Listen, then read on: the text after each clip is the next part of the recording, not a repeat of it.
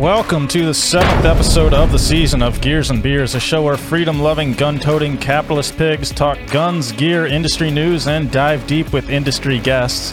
Tonight on the show, we are joined by Dylan from Iowa Firearms Coalition to discuss the Freedom Amendment that's going to be on the ballot on the upcoming election.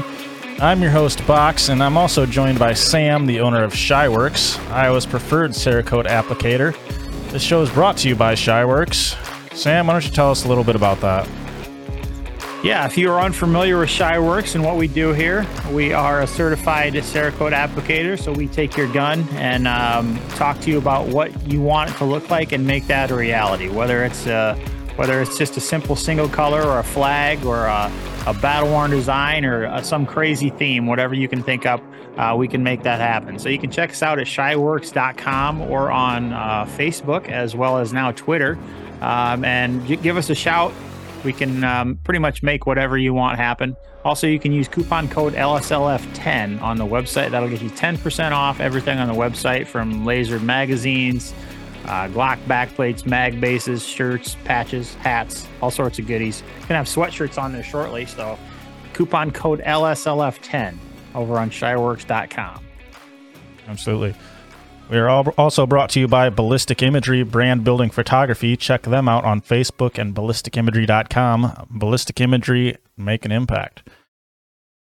Okay, well, that's the fun part of the show. We've got that out of the way. Before we get started, I did want to mention a couple of things now.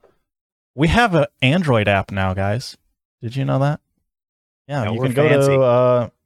You can find it on the Google Play Store. If you search for either LSLF, or I believe you can also search for Freedom Gospel, and you'll find it. You'll see our logo there, and you can download that real quick. You can get all your Life Short Live Free stuff right in one little place. It's like 5 or 6 apps in one. You can browse the forum on there. You can watch this podcast live from there and chat with us. You can watch past podcasts. You can listen to podcasts. You can chat with us on Discord on there. Also, there's instructions on how to join the Discord channel on there, which is actually our most active platform right at the moment. It's kind of fun, actually. I didn't expect it to blow up like it did, but if you're not in that and you want to join a community of dudes like us and yourself, join the Discord app, or download the app rather and join the Discord. And I think that's all I got to say about that. How you guys doing, Box, tonight? Why is it called the Freedom Gospel? Because I couldn't think of anything better. I couldn't just name it Life Short Live Free because it had free in the name, and they say that's trying to manipulate people by calling it free. So I was like, fuck you guys. Typical Google shit. Yeah, that's all right. Yeah. I Dylan, like the name Freedom Gospel, though, so... Yeah, that's Thanks pretty for having good. Me. Yeah, we appreciate it. Actually, I've been meaning to have you on the podcast for a long time. You're you are one of the true freedom guys that I really enjoy following on Facebook. I enjoy all the shit that you post. You might be the only one. Well, that can't be true. Awesome. Yeah, thanks for having me. Yeah, absolutely. Box, what did we want to chat with Dylan tonight about? Well, as I mentioned in the introduction, Dylan's here to tell us about the Freedom Amendment. So right. The elections are coming up on November 8th. That's correct, right? And this is going to be on the back of the ballot. IFC has been working on this for, Dylan says, 10, 12 years, something like that. A long, long time. They've been trying to get this amendment passed, to make this amendment to the state constitution. And something that a lot of people, we were just talking about this before the show, a lot of people don't realize is Iowa is only one of the 6 states that does not have the right to bear arms in the Constitution, or the Second Amendment in our own state constitution, if you will. So, Dylan, can you tell us what this amendment is exactly? Yeah, so like you said, Iowa is one of 6 states without what we're going to call 2A protections in our state constitution. We're grouped in there with states like California, New York, New Jersey, Maryland, and I believe it's Minnesota.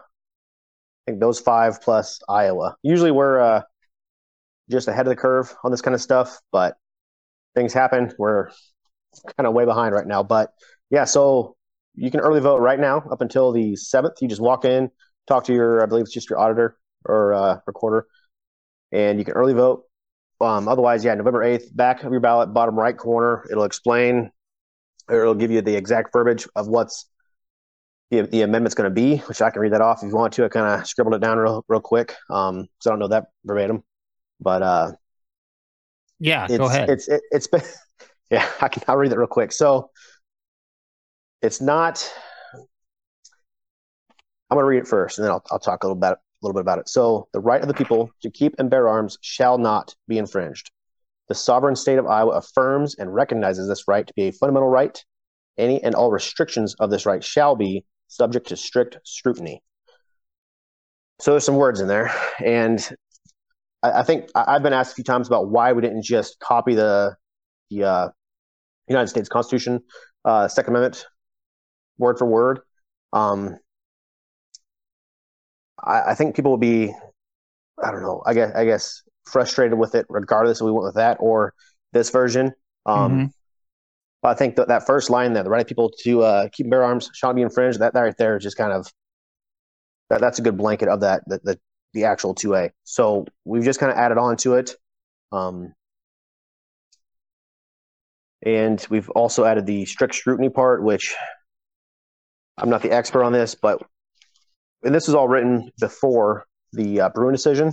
So the Bruen decision is actually a more strict version of even this. But that doesn't mean that this isn't important. It's good to have 2A protections in our state constitution.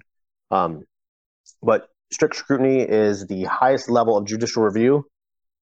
And it basically comes into play when the constitutionality of a law becomes challenged. So that's, it's just, it's, I don't know how to put it into better words, I guess. We've got a pretty good explanation online on iowafc.org under the Freedom Amendment. We have a whole tab for that stuff. It's really hard for me to kind of explain what it is, but it's honestly so, just the highest level in a court. Go ahead. If I can interrupt. The way I understood it is they're not giving the benefit of the doubt to these laws that they're lawful. They're going in there looking at them saying, this is probably unconstitutional. That's yep. Kind of how I understood strict scrutiny. Yep. Yeah, it's a legal term. So those, apparently, lawyers and judges and stuff. I think that was part of a lot of the confusion about this, because a lot of people were, well, why did this? And it was when I first read it. It talks about. I was like, why did that even get added to it?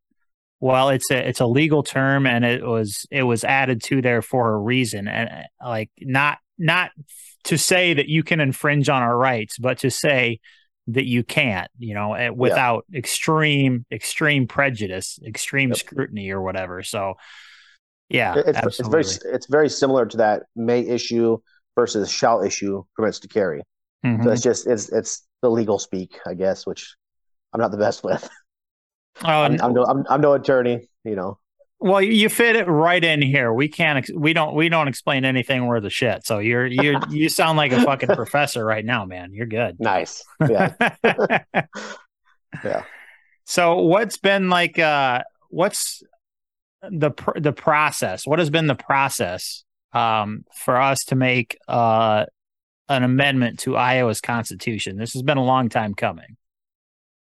So I've been told that this is not what's considered legislation because it has to go to a vote of the people. So if you recall, so this has been a work in progress for over 12 years, long before I was involved with IFC. But it began quite a while ago out of necessity, and it's been through all the motions once already, and there was a mistake that was made, and unfortunately I restart the whole process. But so the process is that it has to go through two entire general assemblies, which are two legislatures. So That's a 4-year process, if I'm not mistaken. Yeah. And so it's been quite a process. We've been promoting this thing for quite a while, so we've gotten pretty good at it now. Yeah, there's not much to it. I mean, this stuff is, I think it's pretty simple, I guess. Simple, but not easy. Yeah, exactly. There's a lot of stuff behind the scenes and all that. And here it is. There was a, and you mentioned earlier, you had a hiccup in it, because the first time it had passed the House and the Senate, and I think it was twice it already passed, and that's what it needs to be. It needs to go through the first assembly in one year. Yep. It goes through another assembly the next year, and then the following year it gets put to a vote, which is which is where we're at now. Yep. And so previous to this happening, the last time it passed the House and the Senate twice, and then the Secretary of State apparently needed to publish publish something in the newspaper. Mm-hmm. To my understanding, that said, hey, this has passed the House and the Senate and everything. It's now going to a vote in the next election. He did not do that. And therefore, that negated all of the previous stuff that passing the House and the Senate, that just did away with that because he forgot to just to just post it in the newspaper. And for those of us that that were really rooting for this, and I'm sure, I was pissed off, and I didn't even have any real skin in the game, as opposed to, working my ass off trying to get it done. Like all the volunteers that you guys, all the time that you had put in. I can't imagine how pissed off you guys were over that whole frickin' ordeal. Yeah. That was a shit situation. There was definitely a mistake. I mean, we have these checks and balances for a reason. The Secretary of State, Paul Pate, I believe at the time as well. And we've got a good relationship with the guy. He truly is a good guy. But things happen, and I'm glad that if we have these checks and balances, that they actually work, and it did. Unfortunately, it was not in our favor, but right. It's on the ballot. It's on the ballot now, and to amend the Constitution, it has to go to a vote of the people. So it's a pretty big deal. We've been voting far and wide. Yeah, and I applaud IFC definitely for keeping the faith and keeping plugging away at this thing. Cause like I said, boy, that would have ticked me off. Yeah. We're all volunteers, and we spent a lot of time on this. Mm-hmm. Yeah, absolutely. So I know you're not a lawyer, Dylan, but I do have some questions here that maybe you have at least some insight on, or I don't know, your personal thoughts on, but how will this affect laws made on a federal level? So state law cannot nullify federal law. All right.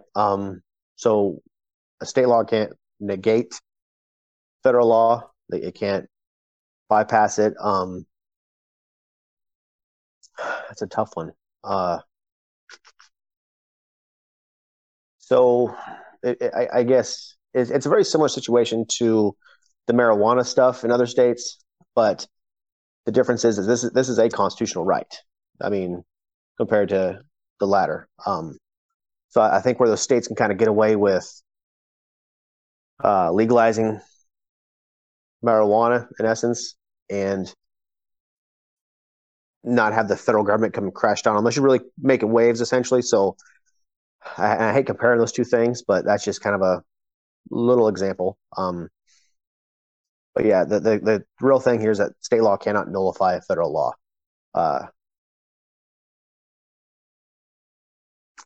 Right. And this is basically just saying that, I don't know though. It's interesting. There's been so much shit in the last couple of years, states doing, saying that they will nullify federal law in the state, as far as Missouri passed that one. That said, I don't remember exactly what that states, but I know that it does state any law against the Constitution, the Second Amendment, will not be enforced in Missouri, and state officials cannot enforce that law. And there's been several other states that have done similar things. Mm-hmm. so it's interesting to see how far states are pushing this stuff. And especially what I find fascinating is like the suppressor laws and the SBR laws that are being passed. Because if you're not aware, Dylan, I'm sure you are, but the way that the feds get away with regulating firearms is the interstate commerce clause. They say that firearms are shared or sold between states, so the feds have a way to regulate them. Well, so few of these states have said, well, fine, okay, if the entire firearm or the entire suppressor is made in our state, never leaves the state, sorry, you don't have any way to any justification to regulate this anymore. And they're absolutely 100 freaking % right. You know, that's not the point of what I'm saying, but I think it's interesting to see how far these states are willing to push it. And also, I mean, if you read back to what happened during the Civil War, like ultimately the Civil War was about states' rights and the states saying, hey, this is what we want to do. And the feds saying, hey, you know, this is what we want you to do. And that was what led to the Civil War. And now it's like almost history repeating itself. There's a few states saying, well, fuck you, we're not gonna put up with this shit. So I find that pretty fascinating. Yeah, there's a good level of checks and balances that are just throughout our history, throughout our government, everything. Like it's very interesting. I'm learning every single day. That whole Texas deal, you know, the interstate making suppressors in Texas. Mm-hmm. That's still. I'll wait for that to pan out. This whole Bruen decision that really just opened up a whole can of worms. But it's really just we already know you shall not, you know, infringe on my rights. Period. We already know that. But these states, the federal government, the states have all made these laws that just continue. They're essentially just piling it on, and we got to peel it all back. And that's what I've seen. He's been doing this the whole time. Is just beating these bad laws. Which if you go look at our legislative victories, a lot of that pertains to defeating bad laws, but passing all this what we call preemption. You know, why have the Freedom Amendment? Because it's preemptive to anything else you might try to force against us. So when one political party takes over the House and Senate again, then you can shut us down or pass your bad laws. Well, if this is in place, it's going to deny you of that. Only if it's unconstitutional, right? Which all gun laws are infringements. Absolutely. Couldn't agree with you more there. Yeah. Miles in the comments says, historically, if enough states, around 80%-ish, change or pass their own laws to support a concept, the federal laws will follow suit. But I don't know what other states' constitutions look like. Are they similar to the federal Second Amendment or what? Because I mean, if we're the 40, if a lot of states already have these kind of amendments. Yeah. I've heard, I haven't looked at other states' constitutions either. Not a whole lot, but I've heard that there's, I think 2 or 3 other states very similar to this one. And this is likely, let me get my quote here, likely going to be one of the more strict or I don't know, better written, I guess. More protective, more wide-reaching. More protective. That's it. Yes. You know, but we're going to learn from previous states and what have they done and how does that work for them, and then how can we change it and fix it. Also, the 2A sanctuary stuff. We looked at Missouri's SAPA laws and that Second Amendment Preservation Act we talked about earlier. Yep. And we think it could have been done a little bit better. The language a little bit better. There's a lot of stuff in there. There's so much to unpack there, and we're pushing more of the 2A sanctuary stuff. We still are, but there was the verbiage in that 2A the SAPA in Missouri that it was pretty extreme. So it's just you're going to learn from other states and rewrite things to make it better, to make it work better. That way, you're not having a bunch of lawsuits and whatnot after the fact, costing taxpayers more money. Yeah. You said something important a couple minutes ago, actually, that one of the reasons why we need this. Say we do, let's say this upcoming election, we win this amendment and that goes in there. But say we lost the Senate and we lost the House for some crazy reason. I don't foresee that happening in Iowa, at least. Mm-hmm. And they start ramming through laws. Well, that is one of the main reasons why we need a Second Amendment in Iowa, is because those laws are now going to be, we have that in our Constitution and we have that protection. And the only way for them to change that is to do exactly what what we are working on and what we will accomplish, I feel like, in a couple of weeks. Mm-hmm. They'd have to change the Constitution themselves and get rid of that amendment. So that's one of the reasons why this is so vitally important, because it's going to swing one way, or it's going to swing again. It always does. I mean, the Republicans are in power, and then the Democrats are in power, and then it swings the other way. And that's just the way shit works.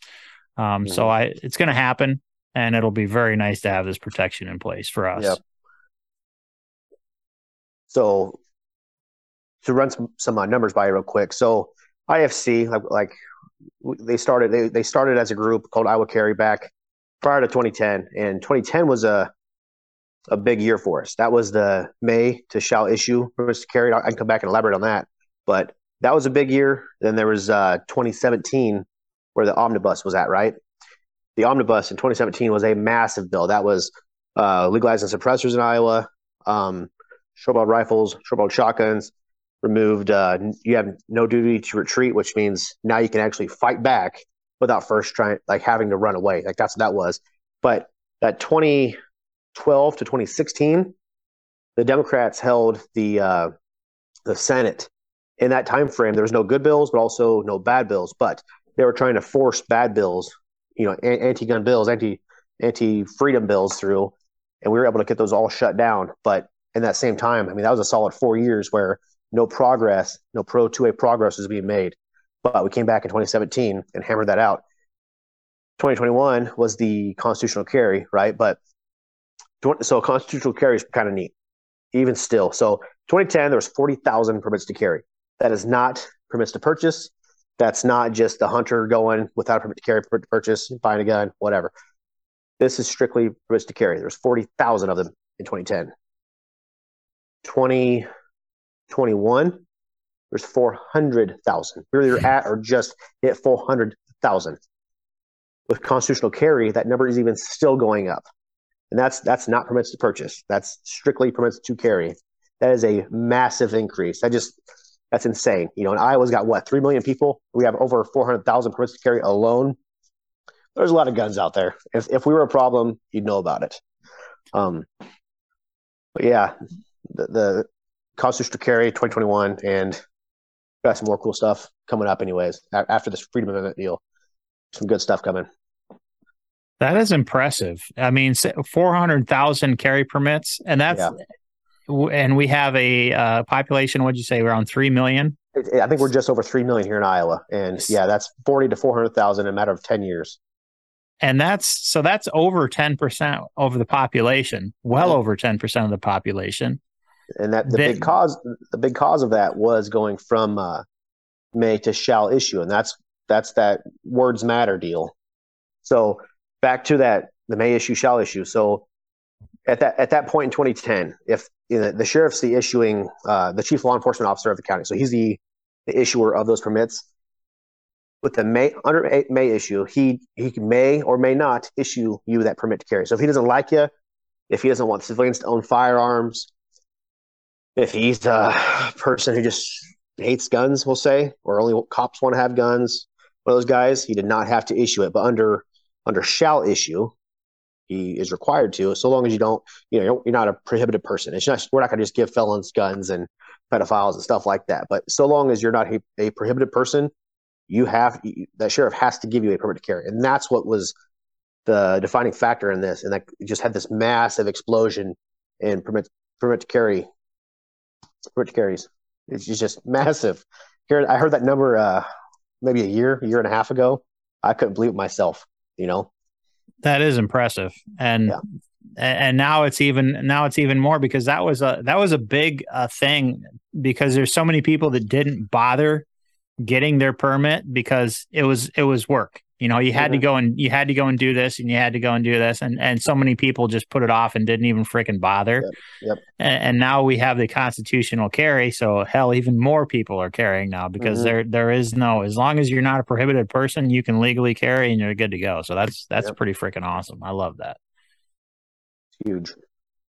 Speaking of prohibited persons, what are some of the things you guys have heard that this amendment will not do, that we'll say the opponents are screeching about, saying, "Oh my God, this is going to flood the streets with guns." And what are some of the things you guys have heard that are false? So in this issue, we're going to give guns to felons. We're going to give gun rights to felons.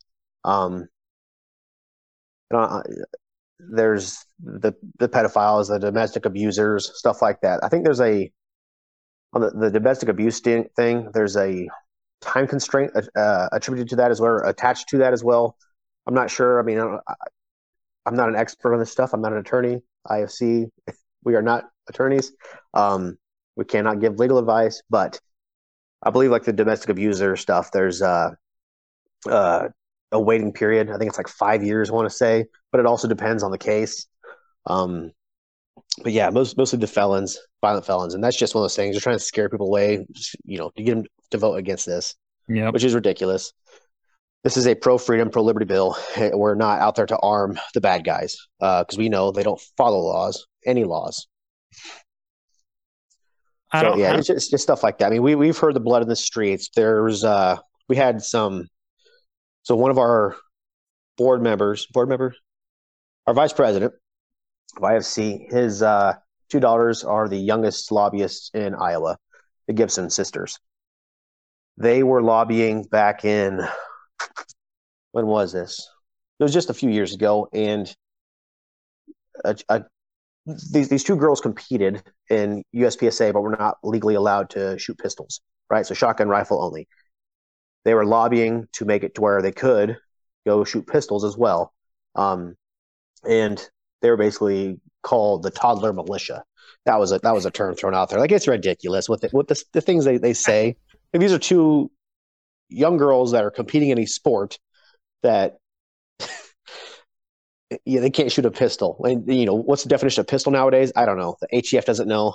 So yeah, a short AR-15 that's a pistol they can't even use to compete with, because it's ATF stuff. Yeah, I was lucky enough to do a couple of pistols for them. Damn nice pistols, actually. So I was pretty excited to do that. But Box, to your point, I don't have anything that it's not going to do. But one thing I did hear about this is somebody was complaining that it's going to make it harder to pass gun control. I think it was a legislator, said it's going to make it a lot harder to pass gun control in the state. Only if it's unconstitutional. Yes, that's exactly what we're trying to do here. That's the entire freaking point. And gun control in and of itself is unconstitutional. So it's like, play yourself. Yeah, exactly. But they always have some excuse. They always say, I remember before constitutional carry that it's the phrase somebody said. I don't remember if it was you or I think it was Box. Blood, the streets are going to run red with blood. They always say this. The scare tactics, as you said, they're always going to these nonsense, crazy themes that they think up that are never going to actually happen. They're just trying to scare people away from it. But I don't think that it's going to work this time for them. I've heard some people saying, I've read some people saying that it's going to eliminate the background check, which absolutely not. That's not going anywhere. Yeah, I don't think it can do that. That's a federal thing. I mean, correct. There's not much we can do about that here. Yeah. That was a big misconception with the constitutional carry too. There was literally national groups, publishing articles on their website saying that we are doing away with background checks in Iowa. Mm-hmm. No, that's not. And the thing is they know that's not going to happen. They know they're actively lying to drum up their base like that. They know what's going on. That's politics. It's dirty politics. 100%. That's exactly all it is. That stuff just drives me nuts. Mm-hmm. I had something else to say, but forget what it was. I did come across one quote here. I mean, we were talking about how this could affect or how this doesn't affect federal laws earlier. And I came across a quote in an article from the director of Drake University's Constitutional Law Center. And he said, there is a significant political element that wishes to either reinterpret the contemporary understanding of the amendment through overturning Supreme Court precedent by packing the court if necessary, or by itself, the coalition said in a statement. If such were to occur, the presence of the Freedom Amendment, what the IFC is adding to the Constitution, would preserve strong protection of those rights at the state level. So that's what this is the quote why I asked you guys how this would affect federal laws. This quote kind of confused me. He's saying if the Supreme Court gets packed and they overturn Bruen once again, we kind of that doesn't really affect us.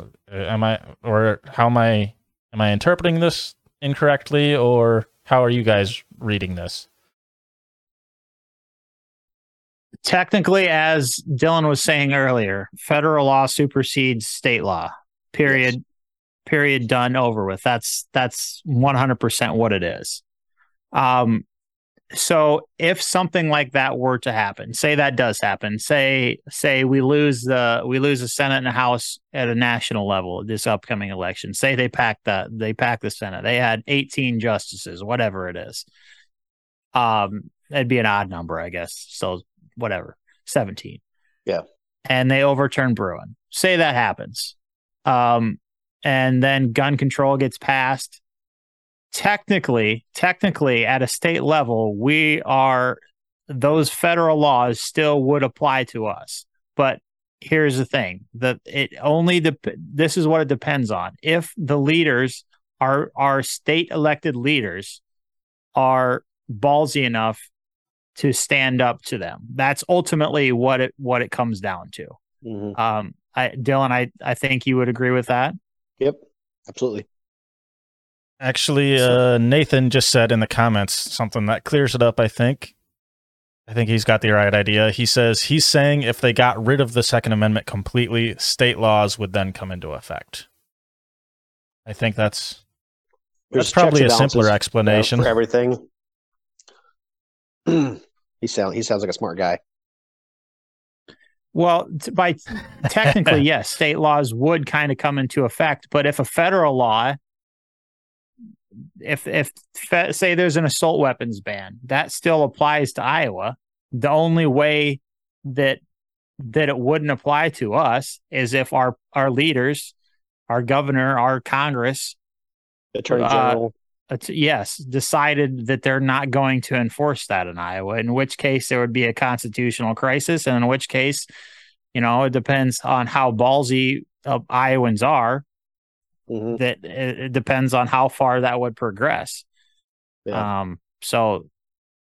Ultimately, that's the only answer. It just depends on how ballsy Iowans are. Yeah. Satisfy your question, Box? Yeah, sure. Another kind of Box thought I had, more on the skeptical side of it, is like, what's really the point? I mean, we already have the Second Amendment federally and all these other laws, and it's pretty cut and dry, and everyone seems to, people with common sense understand it, but nobody pays attention to that shit anyways. They pass whatever the fuck they want anyways. Mm-hmm. So what really is the point of doing it on a state level as well? They're just going to ignore that too. Yeah. But I mean, I understand the point of it, of course, but that's just the skeptical side of me looking at things. I believe it's the 10th Amendment to the United States Constitution that extends the Second Amendment to the states. Might have to, I think that's right. I think it's the 10th Amendment extends the Second Amendment to the states. Or I could just be making some stuff up. I don't know, but I think that's right. I will Google so 1 second. There's checks and balances. We truly live in the greatest country. It's the greatest experiment that's ever happened, and it works so well. For a while. The 10th Amendment. I might be making stuff up here. It was ratified, blah, blah, blah. It's okay, you're not a lawyer. It expresses a principle of federalism, also known as states' rights, by stating that a federal government has only those powers delegated to it by the Constitution, and all other powers not forbidden to the states by the Constitution are reserved to each state. So right.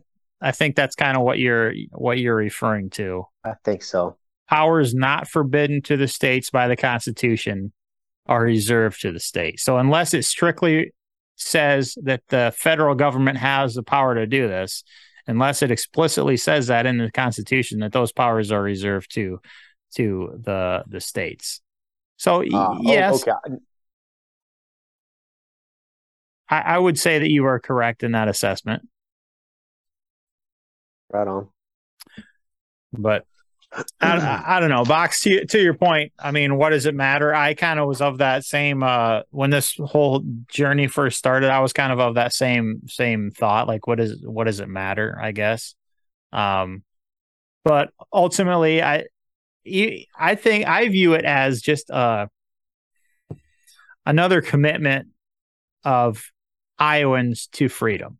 In the last 10 years, I see Iowa's really been staunchly pro-freedom by consistently stepping up our rights, and I view this as just another stepping stone on our way to being one of the leaders for freedom in the states. Mm-hmm. I'm proud of that, that I'm from Iowa and that we are making those steps, and I think it's awesome, personally. Another question I came upon was some people argue that it's a separation of powers issue, that it's the legislature bossing around the courts and telling them what to do. What do you guys think of that? Is that a thing? Is that a concern? Yeah, it's definitely a thing. I mean, we've got three branches of government, and they all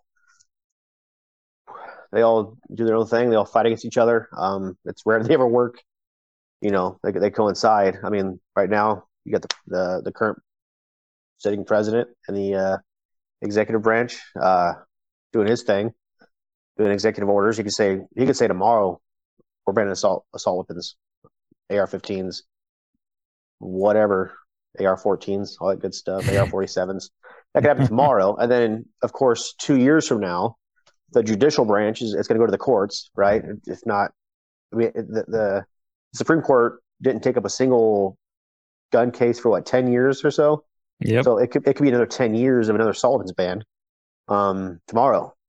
And we'd wait, and people will be felons overnight. I don't comply with, anything. So, I mean, I do, but I'm not turning anything in, and I don't think anybody else should. But that's your right. These three branches of government. They are checks and balances, and that's what all this stuff is about. This law is preemption. It's a check and it's a balance. It's putting power back in the people's hands by allowing us to vote on that. It's our decision. It's our choice. Yep. Box, can you repeat the cliff notes of your question again? Some people argue that it creates a problem for separation of powers, that it's the legislature bossing around the courts. I was asking if that was a concern. No, I don't think so, because ultimately, it's the court's decision to find the only thing the court is supposed to do is is adhered by the Constitution. So if they were truly did that, we wouldn't even have a need for this amendment. But it's clear that the courts do not follow that. Otherwise, gun control would not exist at all. I mean, every single gun control law would be struck down if they were following the Constitution. They're clearly not. So I view this as the legislator, the legislature. I can't say that word. We know what you mean. Just move past it. Not bossing around, but exerting their power and what they need to be doing. Absolutely. So I don't view it as bossing them around. I view it as a necessary thing because the courts don't always follow. So that's why we need those words in there. Strict scrutiny. This is not to be trifled with, you know, under only the most extreme circumstances. So I don't think it's pushing around, but as to the three branches of government, I mean, every single one is always trying to exert to get more and more and more power. Every single branch. I mean, look at what the executive branch is doing currently at a federal level. Every single, and this is not just Biden, although he's pushing it as far as he possibly can. Every president does this. Trump did the same thing, you know, and the one before him and the freaking every other president before him. They all try to expand the power of the executive branch. The same way with the legislature. They try to do the same freaking thing. The same way with the judicial branch. They're trying to legislate from the bench far too often. So they're all trying to do this bullshit, but I think we need to. So maybe Box, to answer your question, yes, but fuck them. They need to be pushed around a little bit. I don't even care. You started off with no at the beginning of that rant. At the end of it, I totally turned around. And then I talked myself into it a little bit. I was like, God damn, you know, you ever have a conversation with yourself and it just turned myself right around. You really turned into the White House speaker. Let's just circle back to that one. You're just walking yourself in circles here, Sam. Yeah, no, that's all right. That's all right. I did have one more very broad question, but I don't think I need to ask it because it was supposed to be asked way at the beginning, but Nathan here has the answer to it. My question was, why is this important? And Nathan says this amendment ensures that it's an uphill battle or impossible to unravel what we have done in the last 10 years. I think that pretty well sums up what the point of this whole thing is. 100%. I mean, post-Bruen opinion, I think that pretty much what it comes down to right there. I agree. He said it well, and Nathan is actually part of IFC as well. What does Nathan do over there, Dylan? Nobody knows. Is he like the communications director or something like that? No, so I'm actually communications director. Nathan is the vice president. He does a lot of behind the scenes stuff. Okay. We all do a lot. A lot of it's behind the scenes. Well, we appreciate you. And yep. Nathan, thanks for stopping by too, man. Absolutely. Yeah. See, and Justin says, good point, Sam. See, somebody understands me. I'm not totally crazy. Well, to be fair, he said that very early on in the rant. Well, maybe he's just sucking up. I got one of his guns ripped apart right now, so he doesn't want to tick me off. He wants me to do a good job on it. Maybe I don't know. That could be it. What gun is it? Springfield Hellcat. Just a little guy. In the trash, anyways. Those I don't hate those actually. As far as Springfields go, and I'll be honest, I'm not a Springfield fan. I think every XD should just be fucking melted down and thrown in the recycle bin. I despise those fucking things.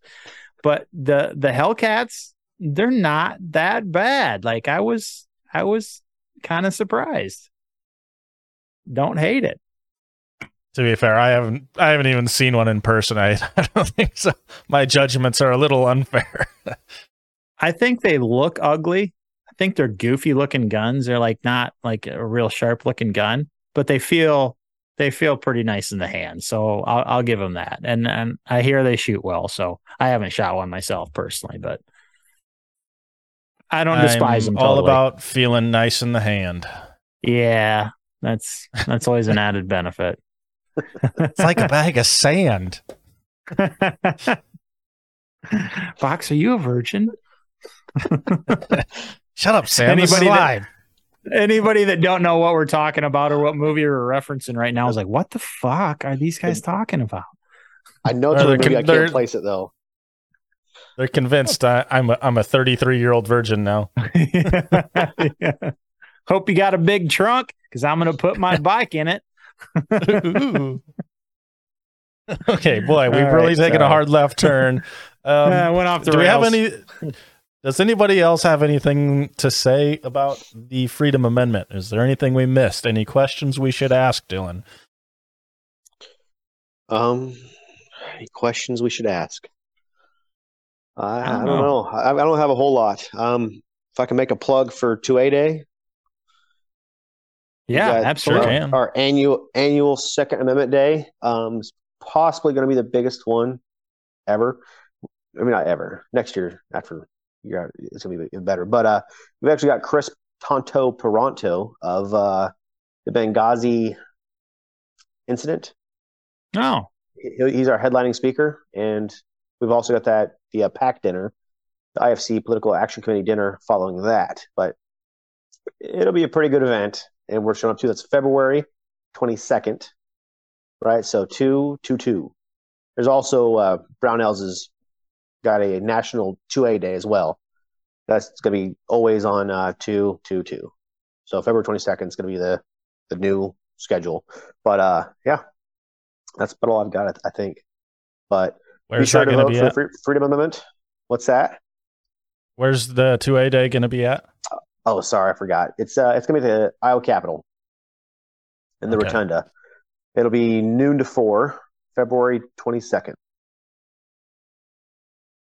Yeah. Got it. Interesting note. This just happened just within the last couple of years. The firearms, I'm not saying you should bring a bunch of guns to the Capitol. I'm just saying that Iowans can legally carry in the Capitol now. Is that correct, Dylan? Conceal, yes. All right. So I can't think what year that was. If Nathan's in here, he'll pop in a minute and tell us. But it might be a 2017 thing there. There was so much stuff in the omnibus bill. It was all good. It was an excellent year. But it was just a couple years ago, yeah. So essentially now, especially with constitutional carry, you basically just walk in and say, hey, here's my driver's license. I'm carrying it to my right hip. See you later. Like, you used to have to present your permit to carry and your ID. And you walk through the metal detector, you empty your pockets for whatever reason. But yeah, since constitutional carry passed, we also now, you just show your ID and say you're carrying. But yeah, just in the last couple of years, you're allowed to carry at the state capitol, and that's not very common across the country. No.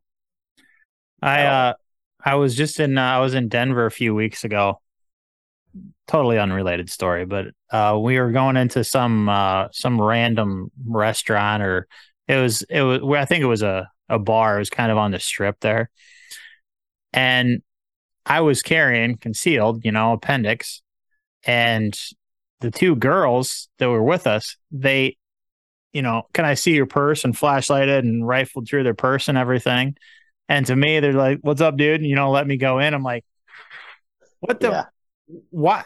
How does this make any sense security wise at all? I'm the one carrying a weapon here, and you didn't even look at me, which I'm not complaining. Like that was great. I would have left if they were wanting people, but it's like, this makes no friggin' sense whatsoever. But all right, thanks, dude. Yeah. Enjoy your night.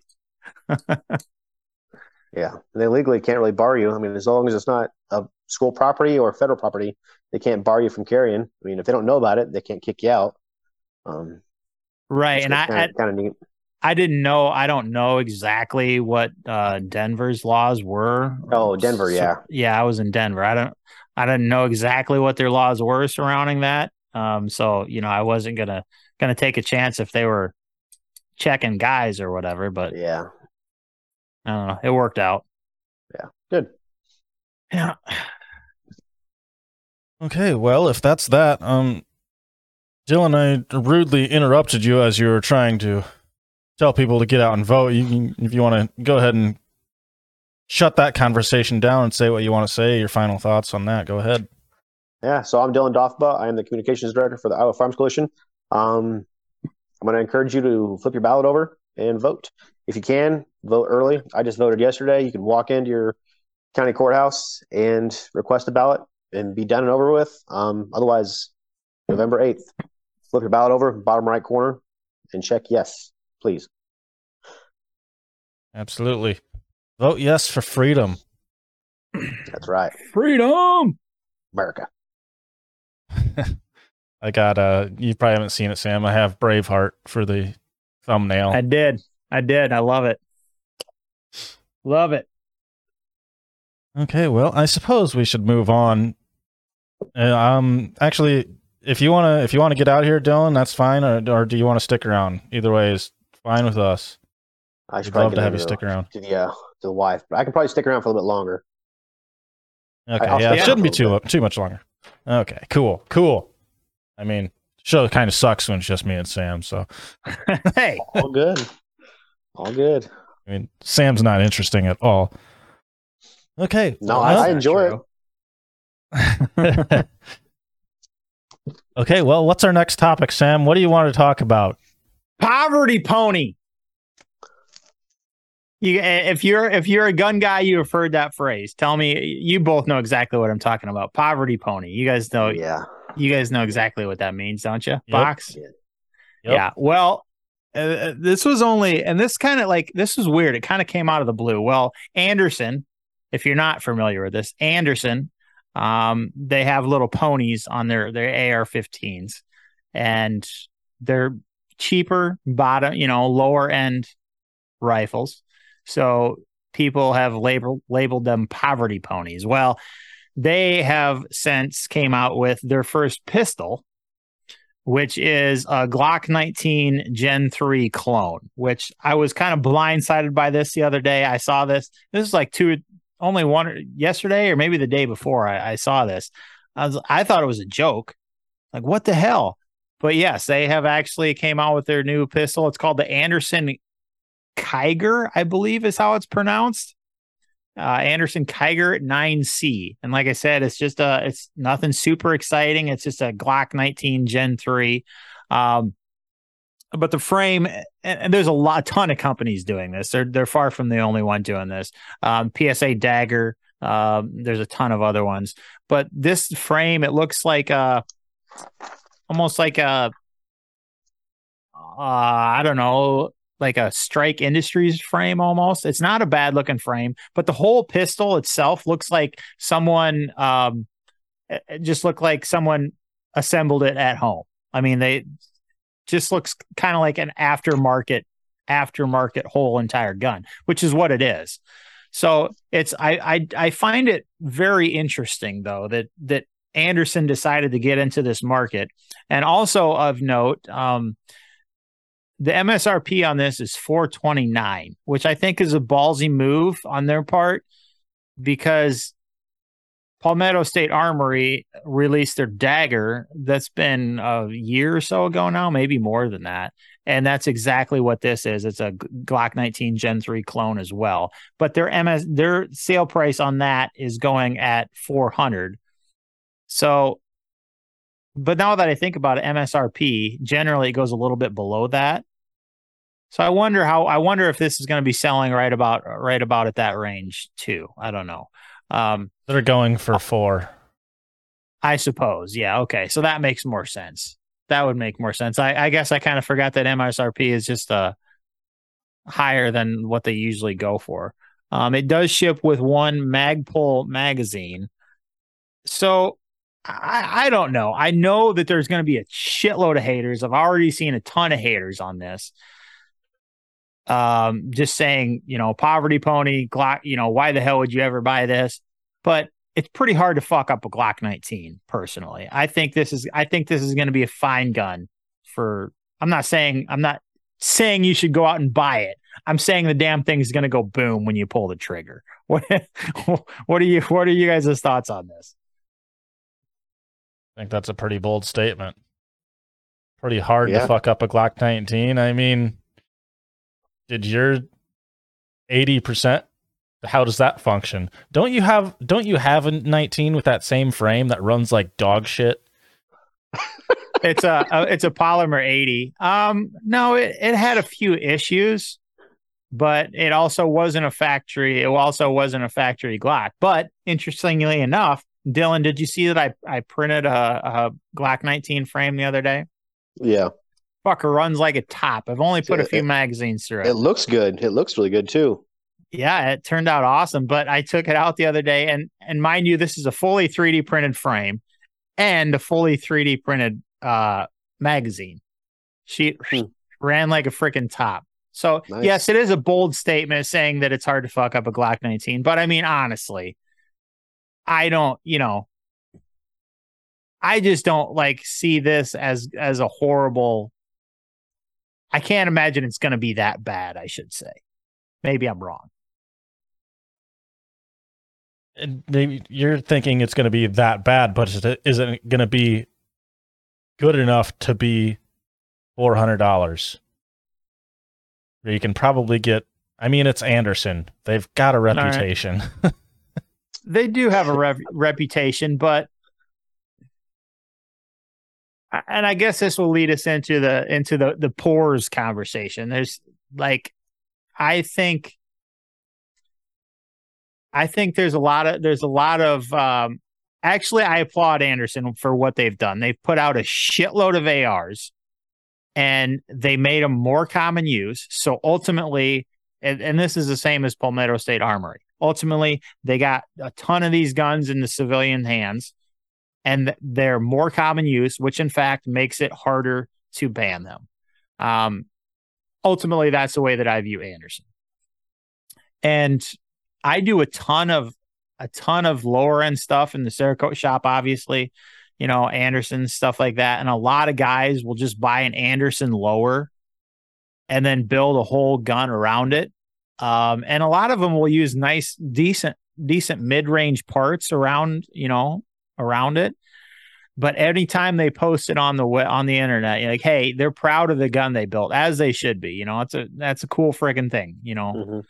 And then all you get from guys in the comments on Facebook, which doesn't matter, but still, it's just fucking poverty pony, you dipshit. What'd you build that shit for? And all this stuff. It's like, dude, I don't understand that the fucking hatred. And it's the same way that you see like Olight. If you ever go into a Glock group and post a picture of a Glock with an Olight on it, I guarantee within the first 5 comments, somebody will call you a fucking idiot for running an Olight. It never fails. Yeah. So like as the whole conversation as it pertains to this whole poor conversation, like why are we like that? Why is our culture such fucking dicks when it comes to that? I don't understand it. The gun community is the absolute worst, and I keep the gun community separate from the Second Amendment community. Like they're not one and the same. Like the gun community just tears themselves apart. Mm-hmm. It's kind of fun to watch, though. Like, I do enjoy it. I stay out of it most of the time. Anymore, I hate notifications, so I stay out of it most of the time. But I like watching. Yeah, I guess. I mean, you make a valid point there, I guess. The 2A community, as far as 2A rights and stuff goes. Yeah. Yeah, that's interesting. That's a valid point, I guess. But yeah, the gun community is, and maybe it's just an online thing. I think so, yeah. I've never had I've got one Anderson lower, and I've got a Geissele trigger in it. It's just a lower. I've got a Geissele trigger in it. I've got a BCM upper, and it's the only cheap part of it is that lower. And the cord control is there. Like it's going to function fine. It's just a lower. It's not an upper is a little different, but. It's exactly an issue or it's not, and this one I've had for so damn long now. It's not going to have any issues. Freaking Geissele is top tier stuff. Yeah. Freaking Bravo Company Manufacturing is some of the best shit that you can get. I love that, by the way, that you stuck a freaking Anderson lower on there. And that's it was the first gun ever built. Yeah, absolutely. And that's the first one I ever built was a DPMS because it was a freaking cheap, affordable lower. And here's the thing. If it is in spec, it doesn't fucking matter. It's going to run just like any other freaking lower. It does not matter in the least bit. But we tear ourselves apart and it does nothing but harm our community. Like somebody that's so happy to get their new badass new toy. Ooh, look what I got. Look what I did. I built this. You know, instead of like applauding it, hell yeah, man, that's freaking awesome. The gun community does nothing but tear them down. It just freaking drives me nuts. So I foresee the same sort of situation going on with this shit. You know, like I don't know if you're gonna want to like scratch out that Anderson lower or that Anderson logo on the slide or what, but goddamn, it's just horrible. I mean, it's a step up from Grip Zone. You're not wrong. You are not wrong. I will judge the shit out of you if you're running an XD. I'm not gonna lie. Used to, like, when I first got into guns. I mean, I'm only 32. I started buying guns and assembling ARs in like 2009, 10. And one of my first purchases was an XD. It was a gift, so it doesn't count, right? But you know. Box, I've seen you smirking kind of a lot of my comments here. What's your opinion on this whole thing? I was smirking at was that a smirk? I don't know. I was more of a scoff, I guess, at your, as long as it's in spec, it's going to run. Well, just because not every Anderson lower is going to be in spec. That's the problem with Anderson, is their quality control is absolute fucking garbage. And there's a lot of lowers that are not in spec, and there are weak points in the metallurgy and shit like that. That's why Anderson they have the reputation that they do. Yeah. That's a possibility, but I will tell you what.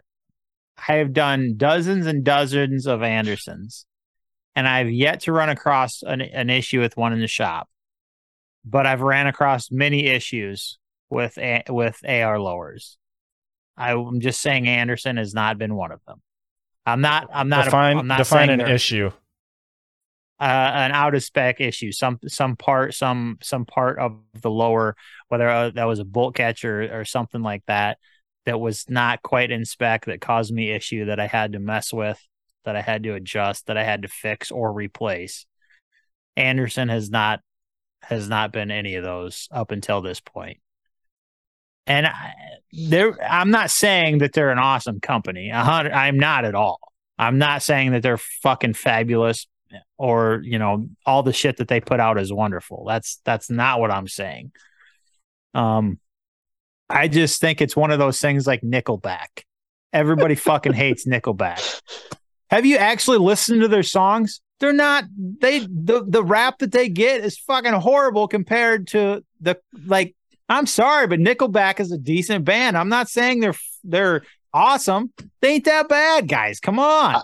I don't know if I would compare Nickelback to Anderson because Nickelback, it's like a fad to hate them. So no matter what they put out, the cool thing is to hate them. Where right. Anderson, it's quality control with Anderson. Like, they've got serious issues. I'm not saying Nickelback does or doesn't, but Anderson's got or can have issues. I've got one lower. I bought it 10 years ago, and there wasn't that much availability for buying lowers, you know, stripped lowers at the time. So, like, that's probably why I have mine back then, you know, or bought it back then. But now there's so many options out there now, and so many good quality options. Right. So. Right. But you said it's a fad to hate Nickelback. Well, yeah, it's also just like the internet to control that's like, exactly what it is with Anderson.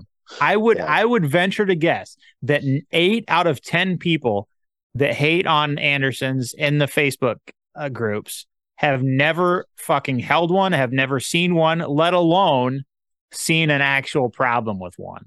They've learned to hate them. And that's the same way with Olight and the same way with all these other things that people hate. They learn that from other people. So technically it's still, I think it's an internet fad. So I think it's justifiable compare that to Nickelback. I guess. I think that's a pretty poor analogy. How so? Nickelback is, whether you like or dislike them, is 100% subjective. It's opinion. Whereas Anderson, it's a physical object, and it can be proved without a doubt that a product is poor. It's not subjective. If it's a shitty product, it's a shitty product. Whereas Nickelback,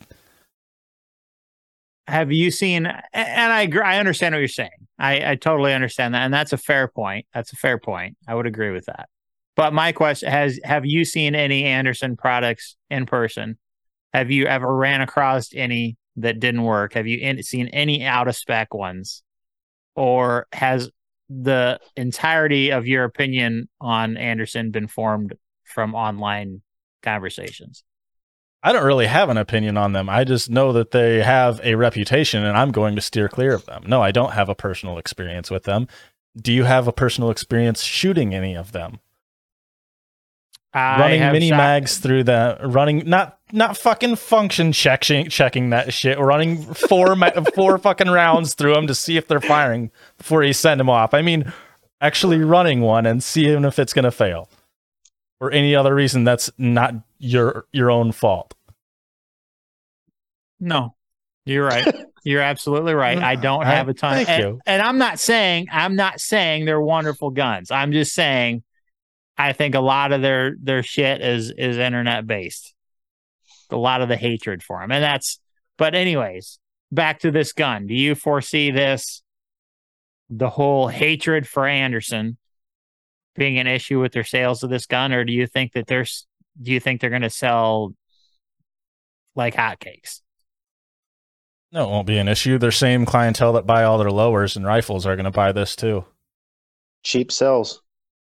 100% freaking percent. I couldn't agree with that anymore. Shooting Illustrated says for almost 70 years, Anderson Manufacturing has been a leader in precision manufacturing and innovation. Yeah, they are innovative. We're known for our lower receivers and rifles. We saw an opportunity to apply our unrivaled engineering and technology to new design and deliver a high quality, ultra reliable, and value priced handgun to the market. I read that same thing, and I'm not gonna lie, I kind of laughed at the whole precision engineering. Did you see this comment? Justin said, "This is a fantastic idea, and you should definitely do it. Sam's next build is an Anderson upper and lower and a Nickelback theme." That will 100% go viral, man. That's your next Bush Light gun. All right. Yeah. I could get behind that, I guess. Yeah. Oh boy, Sam probably likes that I'm a Barbie girl song also. Oh God. There's a I don't know. I can't scroll through all the comments. I just hate I hate this because somebody told me to hate this culture, yeah. I guess, that we live in. And I'm sure that I'm probably that way with some things. You know, I'm probably a hypocrite when it comes to that on, you know, some aspects. But that shit just drives me nuts. No, I justifiably hate XDs from my own personal many experiences with those giant piles of shit. It's like the engineers.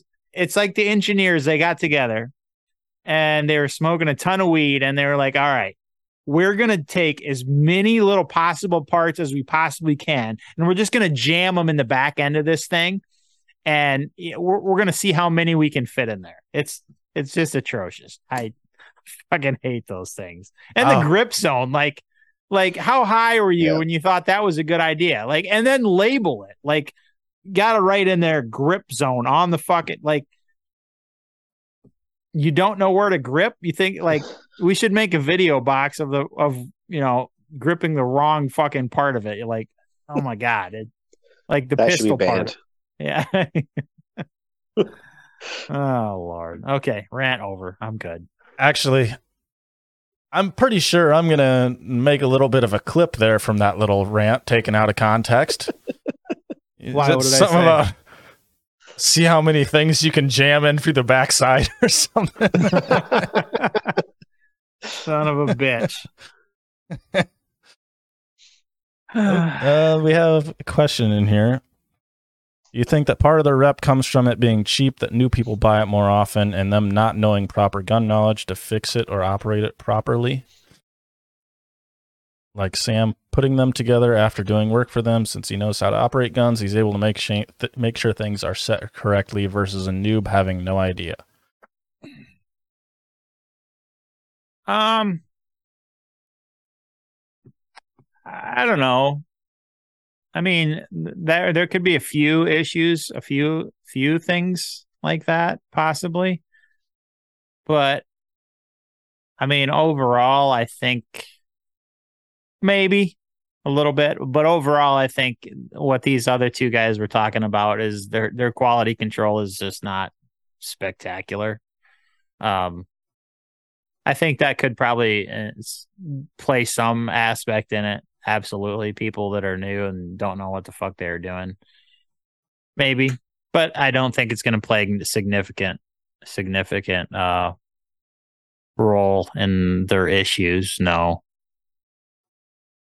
Yeah, I don't know. I feel like those same people are the same people that think one issue or one malfunction every 100 rounds is doing good.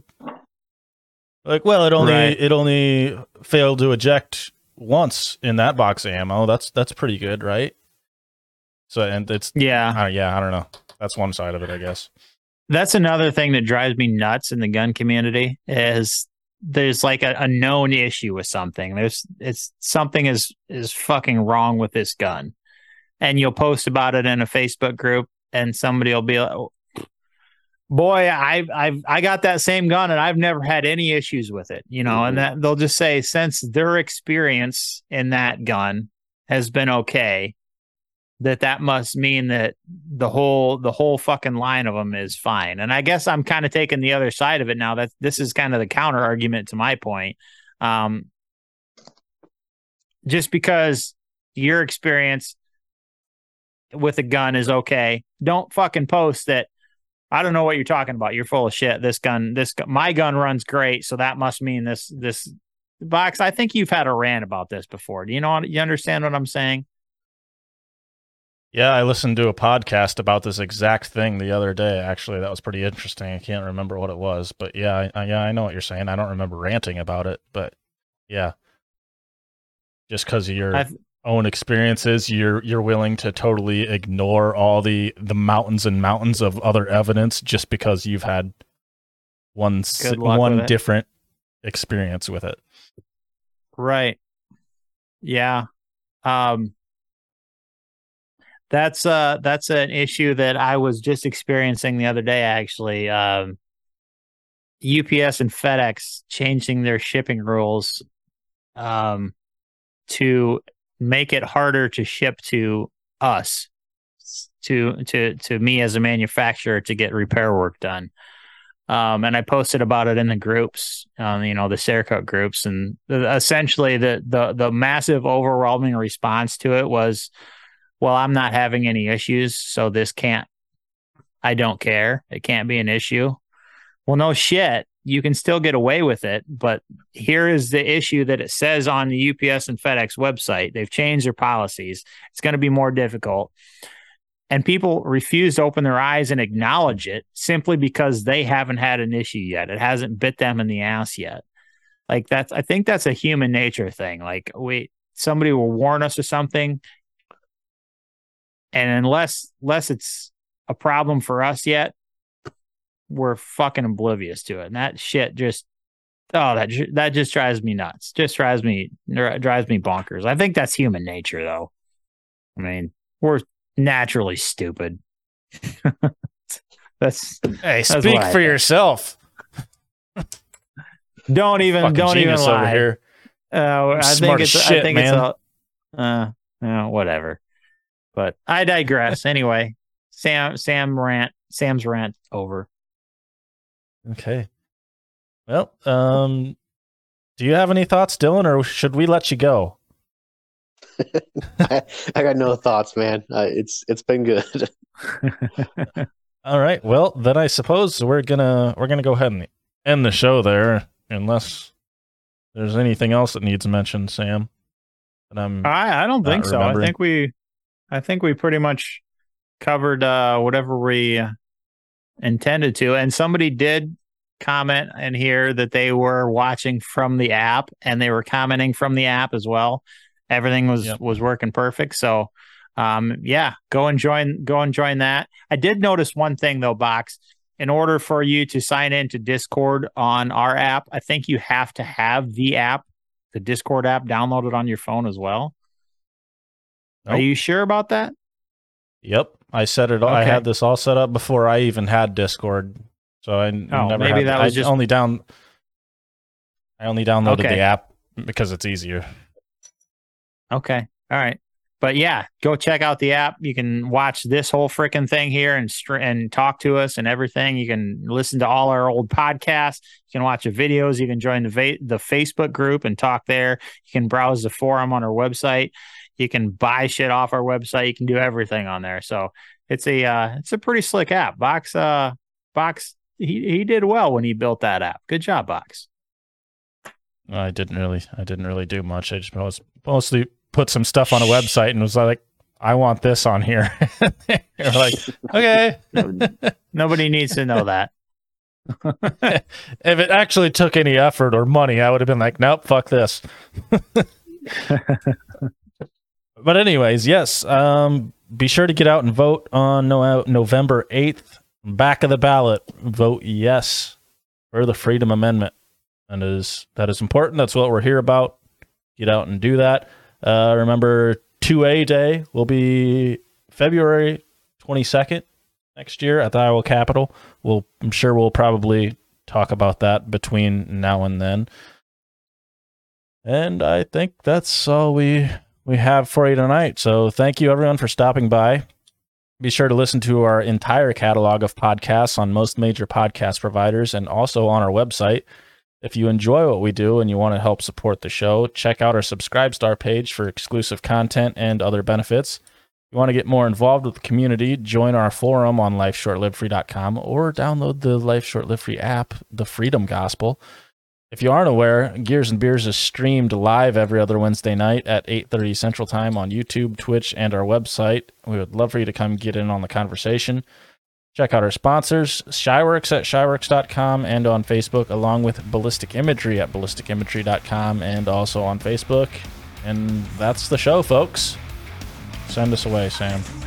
All right, yeah. Dylan, thank you for coming on, man. It was great. We enjoyed it and appreciated it. And guys, thanks for hanging out. So we talk to you next time. Remember, life's short, live free. God bless. God bless the United States of America. On the ATF. Heal the NFA. Hell yeah.